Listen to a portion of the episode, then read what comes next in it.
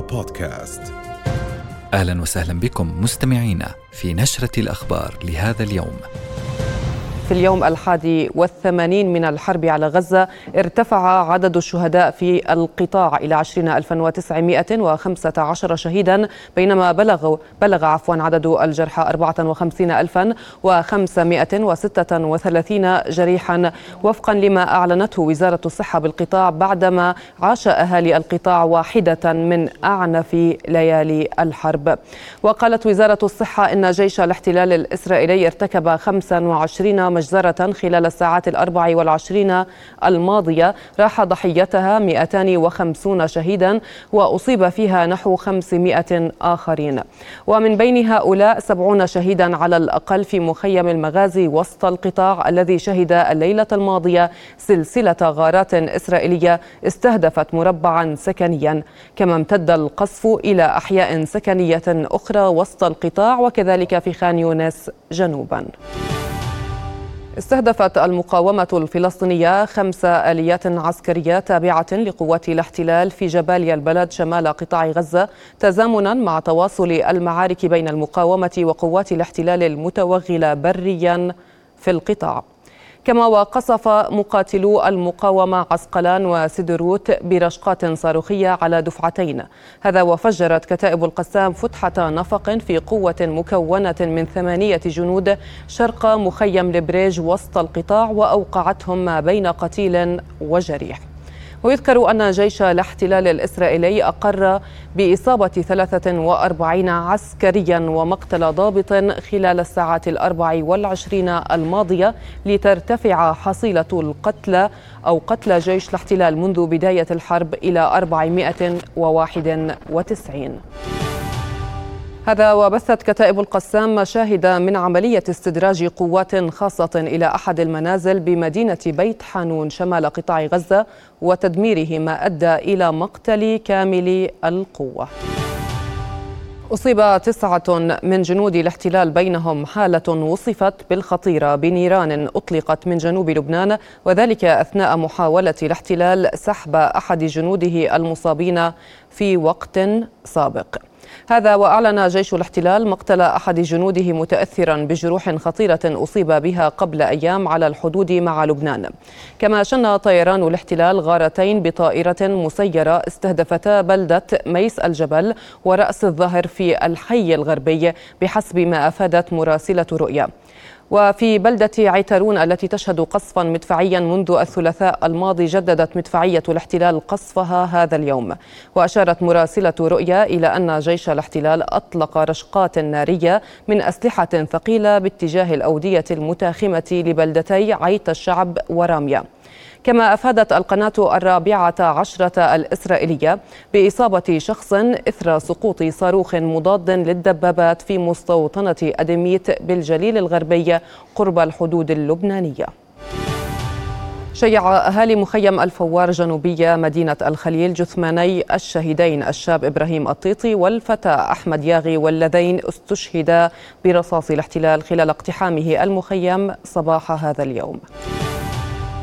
فجرت قوات الاحتلال عددا من المنازل في مخيم نور شمس شرق مدينة طول كرم وذلك عقب اقتحام طويل انتهى بانسحابها صبيحة هذا اليوم بعد اعتقال عدد من الشبان واشتباكات مسلحة واستهدافات بالعبوات الناسفة لآليات الاحتلال في محيط المخيم.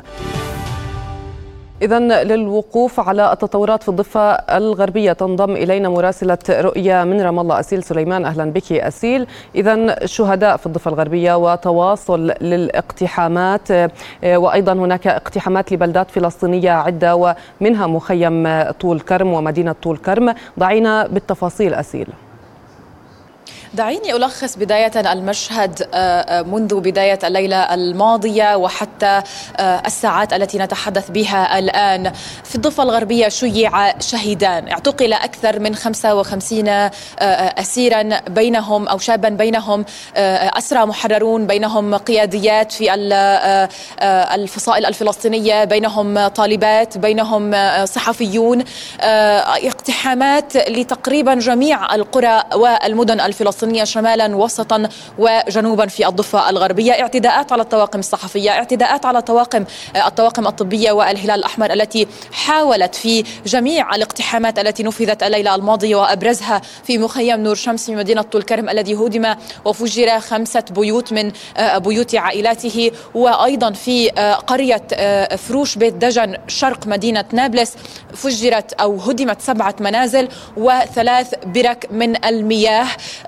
منعت الطواقم الطبية من الوصول إلى الحالات المصابة. مواجهات اندلعت مع قوات الاحتلال اشتباكات في مخيم نور شمس في مدينة أريحة أيضا التي اعتقلت مخيماتها عين السلطان عقبة جبر. وغيرها آه، مخيمات مدينة الخليل أيضا كما ذكرت شهيدان في مخيم آه، الفوار. عدد الشهداء منذ السابع من أكتوبر أكثر من 300 شهيد في الضفة الغربية. ثمانية على الأقل برصاص المستوطنين ستة على الأقل داخل السجون خلال اعتداءات لقوات الاحتلال وإدارة السجون وجيش الاحتلال التي أو الذي تتبع إدارة آه، بعض السجون إليه بشكل مباشر. هذا هو حال الضفة الغربية منذ السابع من أكتوبر. وقبل السابع من أكتوبر حقيقة ولكن بعد عملية طوفان الأقصى وبعد بدء عدوان الاحتلال على قطاع غزة الضفة الغربية باتت وإن كانت تبدو من بعيد وكأنها هادئة إلا أنها في الحقيقة كتلة من اللهب مشتعلة حقيقة. كل يوم عدد من الشهداء كل يوم عدد من الاغتيالات الاقتحامات باتت أمرا واقعا مفروضا ليليا ونهارا أيضا. لم تعد تقتصر الاقتحامات على ساعات الليل فقط وإنما حتى باتت آه، آه، آه، مؤسسات الاسرى والمؤسسات الحقوقية في فلسطين عاجزة عن إحصاء عدد الاسرى يوميا سواء الذين يخفون قسريا في الضفة في قطاع غزة ويتم اعتقالهم منذ بدء الاجتياح البري للقطاع. انتشرت قبل عدة أيام فيديوهات عبر مواقع التواصل الاجتماعي لعدد كبير من الرجال والأطفال والمسنين أيضا في قطاع غزة. اعتقلوا آه، آه، من آه، قطاع غزة من مناطق متفرقة فيه وجمعوا في ساحة ملعب عروا من ملابسهم وكان الاحتلال يعني يجبرهم على الاصطفاف ورفع أيديهم وأن يجثوا على ركبهم على الأرض. كان من بينهم حتى طفل رضيع ما يزال في يعني ملفوفا آه، آه، في قطعة آه، قماش. هؤلاء الأسرى غير معلومة أعدادهم غير معلومة هوياتهم ولا أماكن احتجازهم ولا حالتهم الصحية. سجلت قبل فترة أيضا حالات إعدام ميدانية في معسكرات تابعة للجيش في منطقة بئر السبع في الداخل المحتل. وأخرى إعدامات ميدانية داخل قطاع غزة لمناطق معزولة يعني يقتاد جيش الاحتلال هؤلاء المعتقلين من قطاع غزة إليها. ثم يعد أعدمهم ميدانيا. بعضهم أعدموا وكانوا فرادى. أعدموا بصواريخ موجهة وقذائف وجهت إليهم. نعم. آه، آه، وهم أيضا كانوا عزل ولم يبدوا أي مقاومة لقوات الاحتلال. هذا هو الوضع في الضفة الغربية التي ما تزال تقاوم بالحقيقة. اليوم في الضفة الغربية نظمت آه، مسيرات جماعية موحدة في تمام الساعة الثانية عشرة ظهرا في جميع المحافظات الفلسطينية. تضامنا مع الأسرى ونصرة لأهلهم الذين يعني يقاسون الويلات حقيقة في ظل انقطاع أخبار أبنائهم في السجون الذين يرتفع عددهم منذ السابع من أكتوبر المعتقلين الجدد إلى أكثر من أربعة آلاف وسبعمائة أسير غير معلوم مصير أي منهم. نعم. شكرا جزيلا مراسلة رؤيا في مدينة رام الله أسيل سليمان كنت معنا وشكرا جزيلا على هذه الإيضاحات. ننتقل مباشرة وإياكم إلى قطاع غزة للوقوف على آخر التطورات هناك ومراسل رؤية من هناك غازي العلول. أهلا بك غازي. إذا غازي آه، ما آخر ما تنقله لنا من تطورات ميدانية عسكرية وأيضا على المستوى الإنساني؟ نعم تحية لك إخلاص. دعيني أبدأ من الشق الثاني من السؤال. نتحدث عن حالة نزوح مستمرة في قطاع غزة إلى الجنوب تحديدا سيما مع المنشورات التي ألقيت على المواطنين في المحافظات الوسطى النصيرات البريج المغازي. كذلك مناطق عديدة من آه، منطقة الزهراء والمغرقة. سكان هذه المناطق خاصة أيضا النازحين الذين كانوا يتواجدون عند أقاربهم هم الآن أجبروا للرحيل والنزوح مرة أخرى إلى أقصى الجنوب إلى رفح بالتحديد. نشهد هنا حالة من الاكتظاظ حالة من المأساة الممتدة بالنسبة للعائلات الفلسطينية. على المستوى الشخصي آه، آه، تمكنت اليوم من أن أستقطب آه، عائلتي وكذلك انسبائي من منطقة نصيرات ووضعنا خياما كبقية المواطنين في إحدى الأراضي الفارغة وجلسنا فيها. هذه الحالة تنطبق على آلاف الفلسطينيين الذين نزحوا نتيجة التهديدات من قبل الاحتلال الإسرائيلي الذي يهدد بمحو مربعات سكنية كاملة سيما وأننا نتحدث عن آه، مجازر ترتكب في منطقة المغازي أيضا في مناطق أخرى عديدة. كل هذه المعطيات تدفع بها المواطنين للذهاب إلى أقصى الجنوب على اعتبار أن هذه المنطقة آمنة. ولكن بطبيعة الحال الاستهدافات لم تتوقف هنا في رفح في آه، مناطق كان الاحتلال قد حددها على أنها مناطق آمنة. بالإضافة إلى أن الوضع الميداني بات ساخنا إلى أبعد الحدود. هناك اشتباكات عنيفة في الأحياء السكنية في المناطق التي يتواجد فيها بعض المواطنين بالإضافة إلى استمرار القصف المدفعي وزوارق الاحتلال الحربية التي تضرب في كل مكان آه، آه، آه، في قطاع غزة مع الأخبار المستمرة حول إمكانية الوصول إلى اتفاق ربما في الساعات القليلة المقبلة مع الورقة المصرية أو المبادرة المصرية التي قدمت. ولكن حتى هذه اللحظة المواقف السياسية سواء من الفصائل أو حتى من جيش الاحتلال الإسرائيلي وقادته السياسية هناك آه، يعني آه، آه، تباين في المواقف وهناك عدم رغبة في الوصول إلى اتفاق، هناك أيضا تهديدات مستمرة بالوصول إلى يعني مدة أطول من هذه الحرب. وبطبيعة الحال هذا الأمر مقلق بالنسبة للفلسطينيين الذين باتت الخيارات أمامهم منعدمة تماما في ظل المعاناة التي يعيشونها سواء في الخيام أو حتى في مراكز النزوح أو حتى في بعض المناطق التي آه، يعني لا تتوفر فيها المياه أو حتى على الأقل المرتكزات الأساسية للحياة، كل هذه الظروف إخلاص طبعا آه، يعني تقلق الفلسطينيين. هم يريدون أن تنتهي هذه الحرب بأي شكل من الأشكال، نعم. لا يستطيعون البقاء أكثر في مثل هذه الأوضاع. وهو أمر مرتبط بإمكانية الوصول إلى حل واتفاق ربما يكون قريب ولكن حتى هذه اللحظة لا معلومات آه، آه، دقيقة حول إمكانية الوصول إلى وقف اطلاق نار. نعم أشكرك جزيل الشكر مراسل رؤيا في قطاع غزة غازي العلول كنت معنا شكرا جزيلا. أهلا بكم إلى النشرة الاقتصادية، كشف وزير السياحة والأثار مكرم القيسي أن المؤسسة العامة للضمان الاجتماعي ستعمل على تأجيل القروض والفوائد للشركات المتعثرة في القطاع السياحي لمدة ستة أشهر إثر تداعيات العدوان على قطاع غزة. وأضاف القيسي خلال مؤتمر صحفي مشترك مع وزير الاتصال الحكومي مهند البيضين أن حجوزات الفنادق والمطاعم وكافة المنشآت السياحية شهدت انخفاضا ملحوظا وتجاوزت نسبة إلغاء الحجوزات الستين في المئة منذ بدء عدوان الاحتلال على قطاع غزة في السابع من تشرين الأول الماضي. وبالرغم من جميع الأرقام المتواضعة أوضح القيسي أن الأردن استقبل منذ بداية العام الحالي قرابة ستة ملايين زائر رفضوا الدولة بنحو خمسة مليارات دينار أردني وحسب القيسي فإن عدد الزوار والدخل الذي تآتى منهم تجاوز ما كان يطمح له الأردن وشكل ما نسبته 14 و16% من الاقتصاد الكلي للمملكة. تأثر القطاع الفندقي في الأردن جراء العدوان على قطاع غزة في السابع من تشرين الأول الماضي. وبحسب ما كشف عنه رئيس جمعية الفنادق الأردنية حسين هلالات لرؤية فإن أربعة فنادق أغلقت أبوابها في البتراء والعقبة. جراء تراجع نسب الإشغال بشكل كبير في الشهرين الماضيين. وعبر هلالات عن تخوفه من زيادة تسريح موظفين في ظل تواصل الحرب التي تلقي بظلالها على قطاع السياحة لا سيما في مدينة البتراء التي تعتمد بشكل كبير على السياحة الوافدة. بلغ عدد الملتحقين بعمل والموقعين على عقود عمل مع منشآت القطاع الخاص. ومن خلال البرنامج الوطني للتشغيل أكثر من 32 ألف شخص في مختلف القطاعات والأنشطة الاقتصادية. وبحسب الناطق باسم وزارة العمل محمد زيود فقد وصل عدد منشآت القطاع الخاص المسجلة في البرنامج إلى 2237 منشأة لغاية العشرين من كانون الأول الحالي. وفي تصريح صحفي أكد زيود أن عدد المستفيدين من منتفعي صندوق المعونة الوطنية بلغ 2293 شخصا نصفهم من الإناث.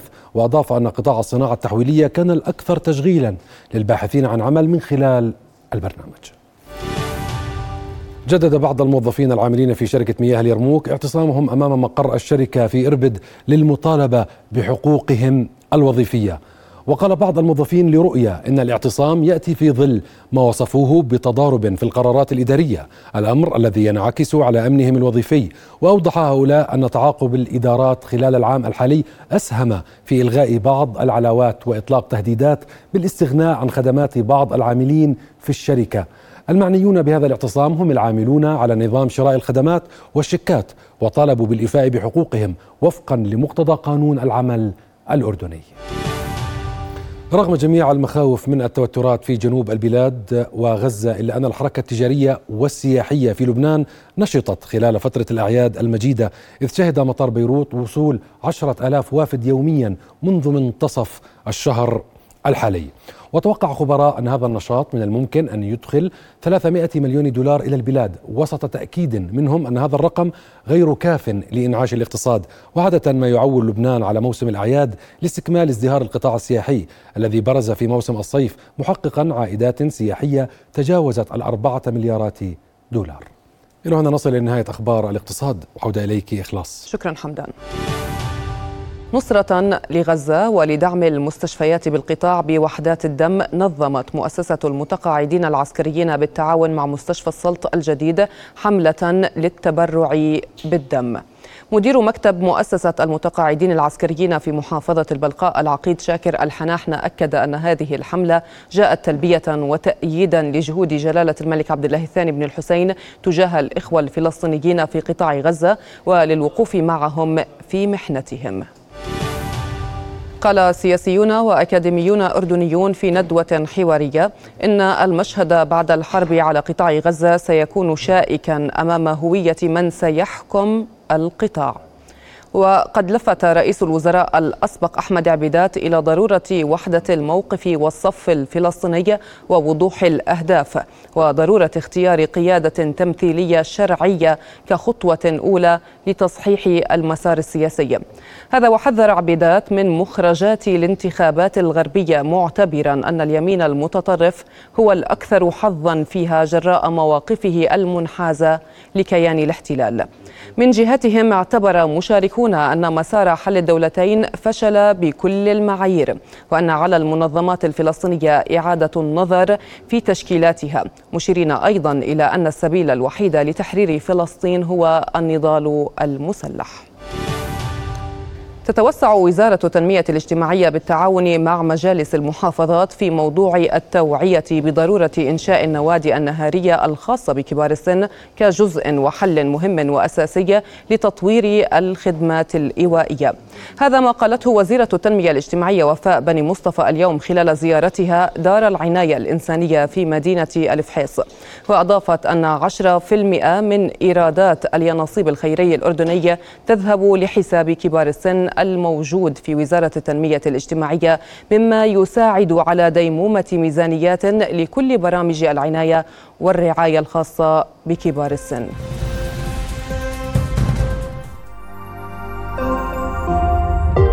رؤيا بودكاست.